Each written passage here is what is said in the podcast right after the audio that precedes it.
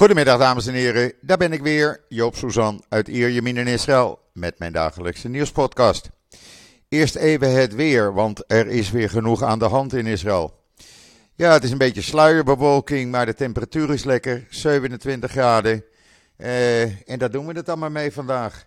Het weekend eh, belooft heet te worden, royaal boven de 30 graden. Maar goed, dat zien we over twee dagen dan wel weer. Ja, en alsof Israël nog niet genoeg problemen had. Vanmorgen is uh, een bekende uh, Al Jazeera-journalist omgekomen tijdens een hevig vuurgevecht tussen Palestijnen en de IDF in Jenin. Shirin Abu Akleh, ze had ook nog eens een keer de Amerikaanse nationaliteit, werd in het hoofd geraakt en uh, ja, was eigenlijk op slag dood. Nu is het zo dat ja, de Palestijnen uh, gaan hier munt uitslaan. Dat is een ding wat zeker. Die weten namelijk drommels goed dat dit voor Israël enorme internationale en mogelijk ook politieke consequenties zal gaan hebben. Uh, daar kom ik zo dadelijk op terug. Israël heeft aangeboden om een pathologisch onderzoek te doen samen met de Palestijnen. Palestijnen hebben daar niet op gereageerd. Inmiddels is zij al begraven. Uh, dan kan je altijd nog dat lichaam proberen op te, op graven, maar ja, dat zal er wel niet in zitten. In ieder geval, de Palestijnen slaan hier al munt uit. Uh, alles wijst erop dat uh, zij omgekomen is door schoten van Palestijnen.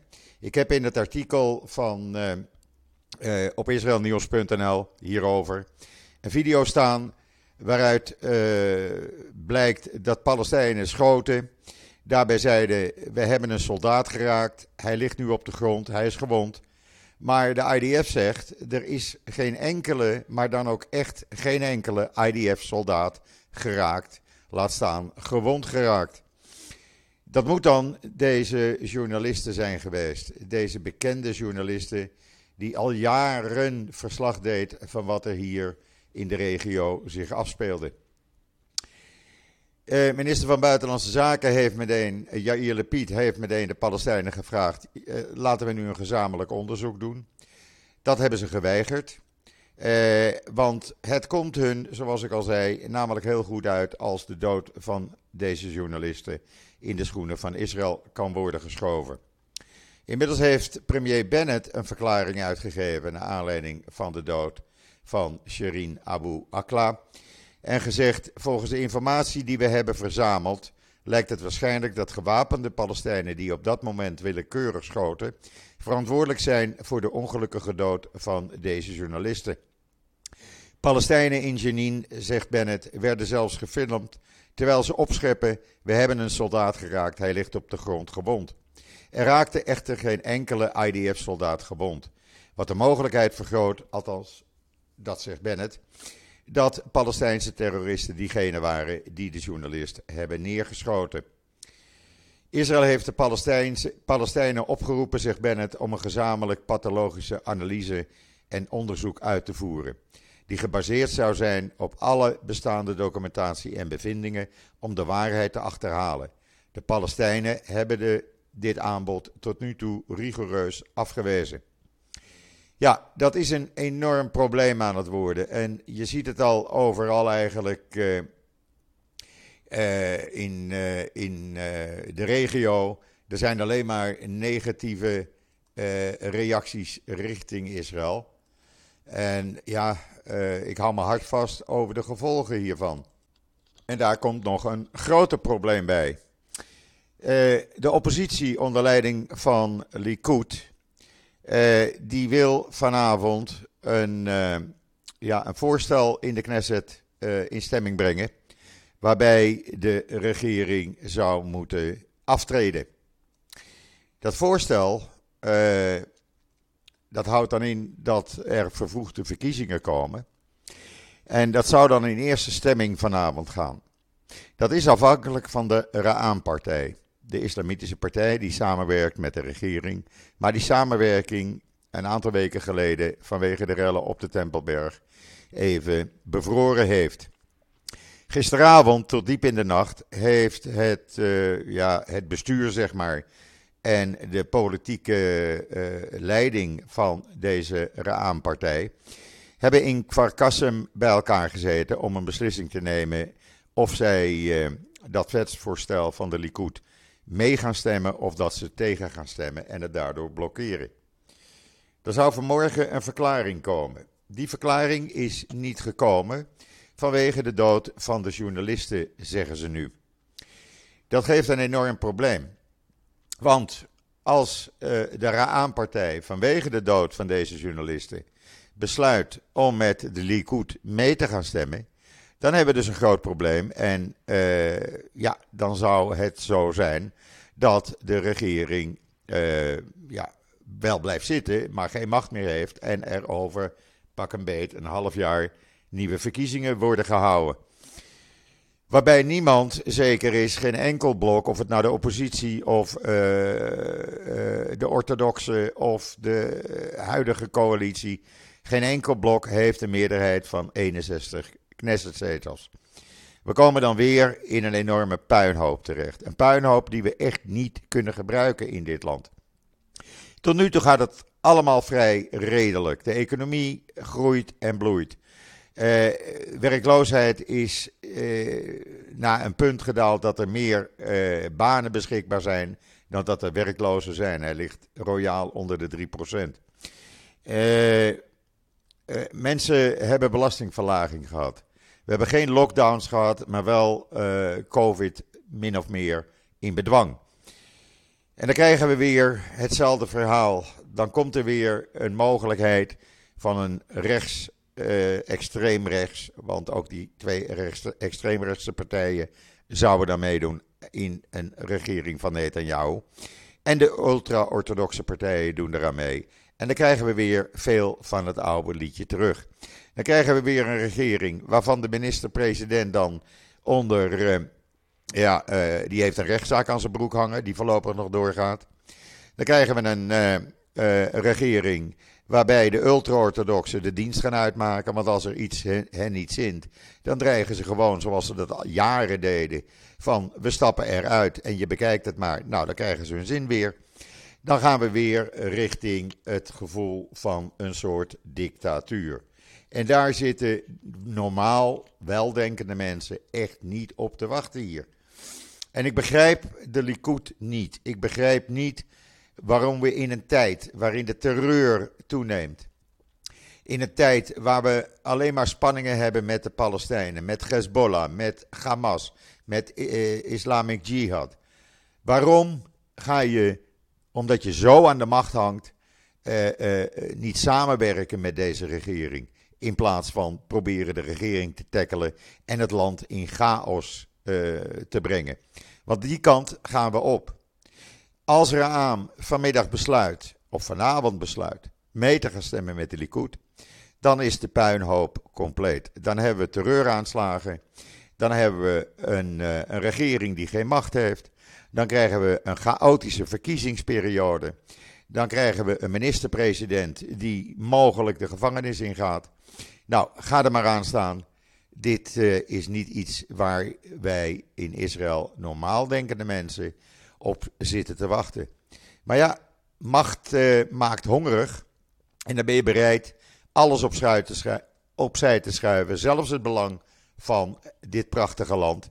Alleen maar om aan je eigen belangen, aan je eigen macht te denken. En ik word dat zo zat. Ik word daar moe van. Echt wel. Maar goed, we zullen zien. Het is nog niet zover. Raam heeft nog niet uh, besloten. Uh, wat wel duidelijk is, is dat die uh, Joint Arab uh, uh, Party, de Joint Arab List, die hebben zes zetels, die gaan wel, zeggen ze, met de oppositie meestemmen. ja, gaat het gebeuren? Ik hou jullie allemaal op de hoogte. Ik heb er een, ja, geen goed gevoel bij, laat ik het maar zo zeggen. Uh, maar goed, we zullen zien wat er gebeurt. Het is de realiteit van de dag. En uh, ja, we moeten afwachten. De ontwikkelingen volgen elkaar heel snel op op het ogenblik. En we moeten afwachten wat er gaat gebeuren in de komende uren. De dood van deze journalisten had ook niemand verwacht. Inmiddels heeft Channel 12 meegedeeld dat Israël de verblijfsvergunning van ruim 1100 Palestijnen aan banden heeft gelegd. Dat betekent dat deze 1100 Palestijnen, dat zijn familieleden, buren en vrienden van terroristen, niet meer in Israël aan het werk kunnen, niet meer in Israël terecht kunnen voor een bezoek aan de Al-Aqsa-moskee en niet meer naar Israël kunnen voor medische hulp. Dat zoeken ze dan maar uit in de Palestijnse gebieden. Uh, het is een, uh, een sanctie die al in maart door het kabinet was aangenomen. Ik vind het een uitstekende sanctie. Uh, want dan, dan ga je wel twee keer nadenken voordat je iemand gaat steunen die terroristische aanslagen pleegt of wil gaan plegen. Want je weet dat je je baan in Israël kwijtraakt. En dat is toch een behoorlijk inkomen drie, vier keer zoveel als je dat in de Palestijnse gebieden of in Gaza kan verdienen. Als je al een baan kan krijgen. Eh, ja, het is wat het is. Eh, we zijn het een beetje zat, al die terreuraanslagen. En als je terroristen gaat helpen. Eh, ja, en als je ze niet gaat tegenhouden. Nou, dan moet je de consequenties maar aanvaarden. Dan weet je dus dat je niet meer in Israël terecht kan. Deze week is trouwens de vier weken durende grootschalige militaire oefening uh, Chariots of Fire begonnen. Het is een oefening waarbij de landmacht, de luchtmacht en de marine en het homefront samenwerken. Uh, het is de grootste militaire oefening van de laatste tientallen jaren. Uh, er, is, er zijn vergelijkbare oefeningen geweest, maar lang niet zo groot. U kunt een video daarvan zien in het artikel van de laatste grote IDF-oefening. Dan krijg je een beetje een idee hoe dat in zijn werk gaat. Als onderdeel van deze oefening zullen gezamenlijke onderzoeks- en leerteams uit verschillende onderdelen worden toegewezen. Uh, die moeten allerlei uh, geselecteerde onderwerpen beoordelen en uitvoeren. De, teams zullen ook samenwerken aan de functionele capaciteiten van de IDF om die te verbeteren. En ze gebruiken de lessen die zijn geleerd uit de huidige en eerdere oefeningen van de IDF. Er zijn, uh, zullen grootschalige uh, troepenbewegingen te zien zijn. En uh, van vliegtuigen, schepen en panzervoertuigen. Deze oefening was al van tevoren gepland en is niet zomaar uit de lucht komen vallen. Ondertussen hebben het ministerie van Defensie en Albert Systems het nieuwe Edge of Tomorrow programma onthuld. Ook dat is te lezen en te zien op israelnieuws.nl. Het, uh, ja, het betekent een, nieuw soort gevechtssoldaat die allerlei innovatieve uh, apparatuur gaat gebruiken, live scenario's, simulatie kan doen, artificial intelligence, nou ja, noem het maar op. Je kan het allemaal lezen in het artikel op israelnieuws.nl. En dan vanaf volgend jaar mei, mei 2023, hebben Israëli's, maar niet alleen Israëli's, eh, het zijn 63 landen, waaronder Israël. Inwoners van 63 landen, waaronder Israël, hebben voorafgaande online toestemming nodig om een van de landen van de Europese Unie in te gaan. En als je die toestemming niet hebt, dan kom je de Europese Unie niet in. Of het nou Nederland, België, Frankrijk, Duitsland of wat dan ook is, je komt er niet in. Maar om die online toestemming uh, te krijgen, moet je wel 7 euro betalen elke keer. Dat wordt een lekkere binnenkomer, financiële binnenkomer voor de Europese Unie. Want ja, het gaat natuurlijk om miljoenen, tientallen miljoenen mensen per jaar uit die 63 landen. Daar valt ook bijvoorbeeld Amerika onder.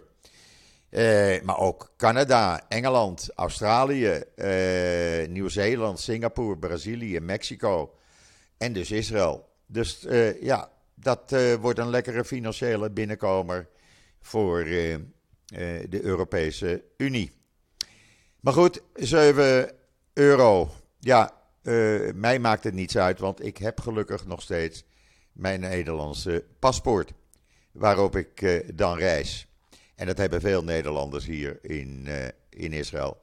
Want we mogen van Nederland geen dubbel paspoort hebben. Uh, dus ik heb gekozen, net zoals dat mijn broers en andere bekenden van mij dat hebben gedaan, voor het behoud van mijn Israëlische paspoort. Ja, en dat was er gisteravond een uitverkocht concert van de Tzahal Band, de muziekformatie van het Israëlische leger, in het Theater de Flint in Amersfoort. Hij was totaal uitverkocht en hij werd georganiseerd door Christenen voor Israël. En Christenen voor Israël die zegt: Joop, wat we nu weer meegemaakt hebben, misschien wil jij er een artikel aan wijden. Want het, succes, het uh, succesvolle concert was aan de gang. Publiek laaiend enthousiast. En er staan een achttal pro-Palestijnse demonstranten op. Die beginnen leuzen te roepen en met Palestijnse vlaggen te zwaaien. Uiteindelijk zijn ze door de aanwezige beveiliging naar uh, buiten gezet.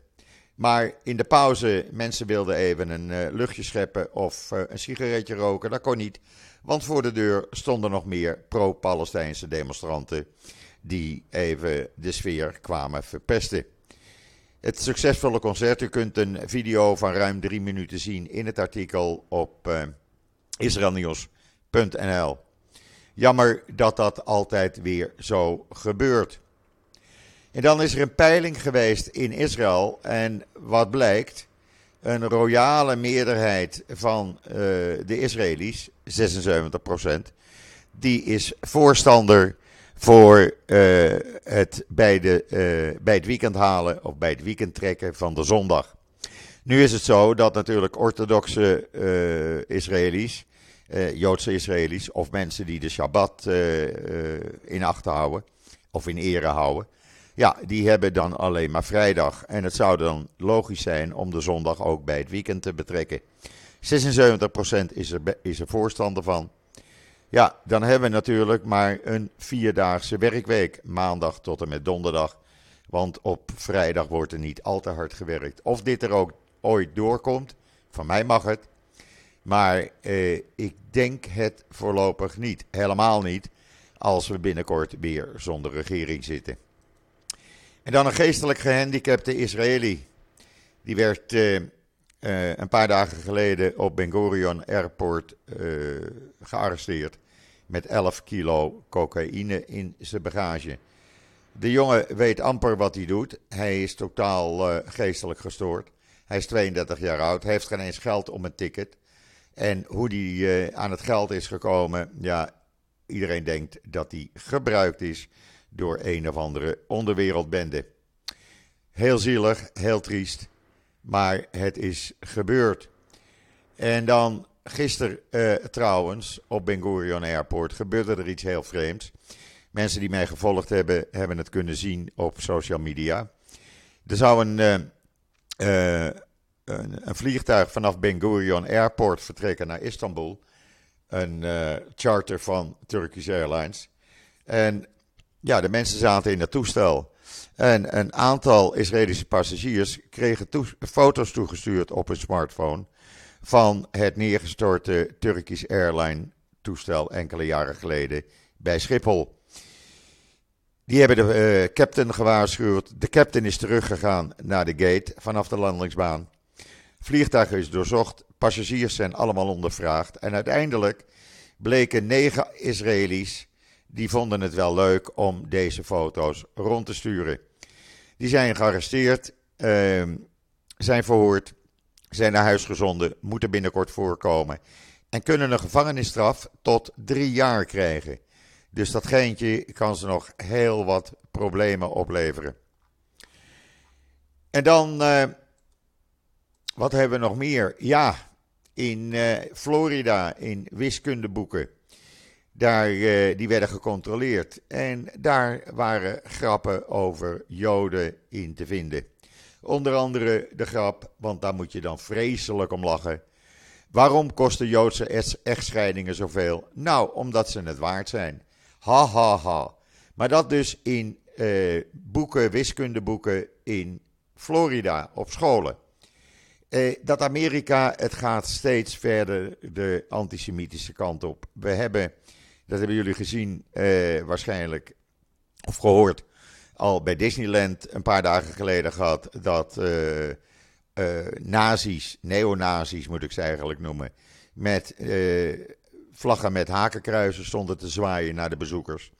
Daar werd door de politie niets aan gedaan. En het lijkt wel of het in Amerika gewoon allemaal mag. Schering en inslag is. En uh, ja, de nazi's kunnen hun gang gaan. Ik zou er als, uh, als Jood niet meer willen leven.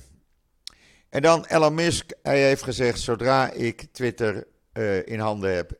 Want hij heeft het gekocht, maar het is nog niet overgedragen. Hij heeft er 44 miljard voor betaald. Nog kleinigheid. Zodra ik het in handen heb, zegt hij, dan mag Donald Trump weer rustig gaan twitteren. Nou vind ik het persoonlijk geen probleem dat Donald Trump weer mag twitteren. Laten we eerlijk zijn, vrijheid van meningsuiting is een groot goed. Maar uh, ja, ik behoor toch tot de mensen die zich uh, ernstig zorgen maken over hoe Twitter eruit gaat zien zodra Musk de uh, baas is. Want hij heeft gezegd, iedereen mag zeggen wat hij wil. Nou, dan weet je al dat de antisemieten, dat de nazi's, neonazi's, in rap tempo Twitter zullen gaan overnemen. En dat Joden uh, eigenlijk geen leven meer hebben op Twitter. Dat zou dus het einde betekenen voor mij om op Twitter nog verder te gaan. Maar goed, het is nog niet zover. We wachten het even af. Maar het ziet er niet goed uit. Goed, dat brengt mij tot het einde van deze podcast. Hou israelnieuws.nl in de gaten en mijn social media accounts, want er zal nog wel het een en ander gebeuren de komende uren in Israël. Daarnaast een dienstmededeling. Morgen zit ik aan de keukentafel met Esther Voet. Jawel. En uh, ik heb Esther verleden week trouwens uh, in Tel Aviv even heel kort uh, mogen omhelzen. Was toch weer leuk elkaar na een paar jaar weer te zien in het EGI.